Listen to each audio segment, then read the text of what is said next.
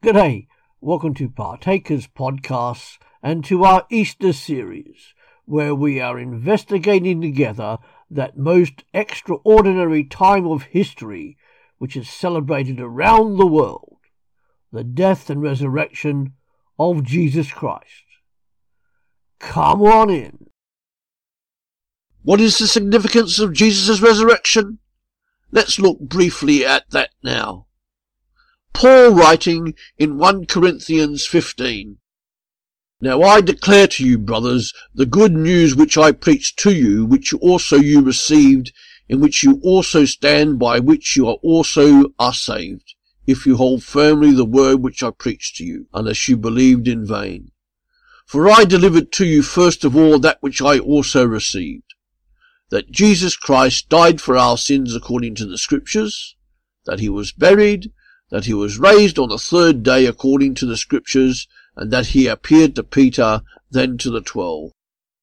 Then he appeared to over five hundred brothers at once, most of whom remain until now, but some have also fallen asleep.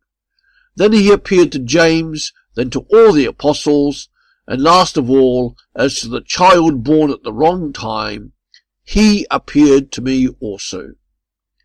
That was the apostle Paul writing to the Corinthian church about the Jesus he knew, the Jesus who had been raised from the dead physically.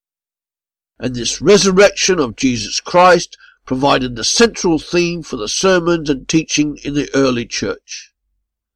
But again, what significance is there in Jesus' resurrection? The resurrection of Jesus Christ proved and vindicated all of Jesus' teaching and claims to be the suffering servant. It attested to his being fully God and the last judge of all mankind. The resurrection of Jesus Christ declared God's approval of Jesus' obedient service and the fulfillment of all the Old Testament promises, resulting in forgiveness of sins and salvation being only found in and through him.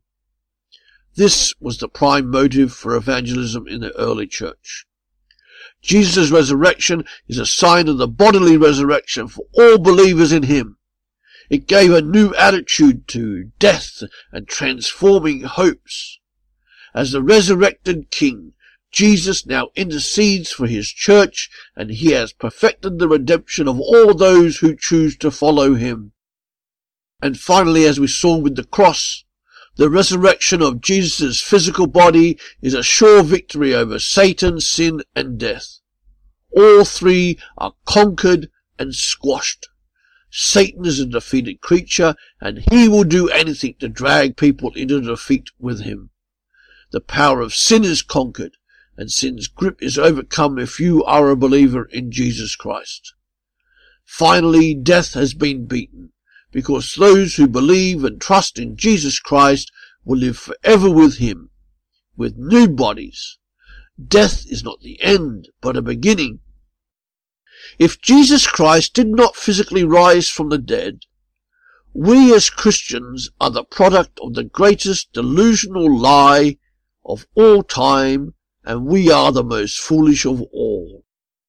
But Jesus did rise from the dead. And that is good news.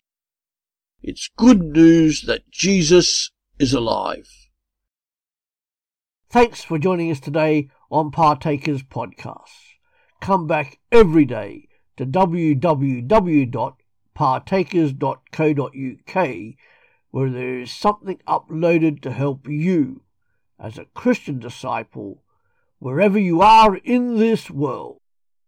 Thank you.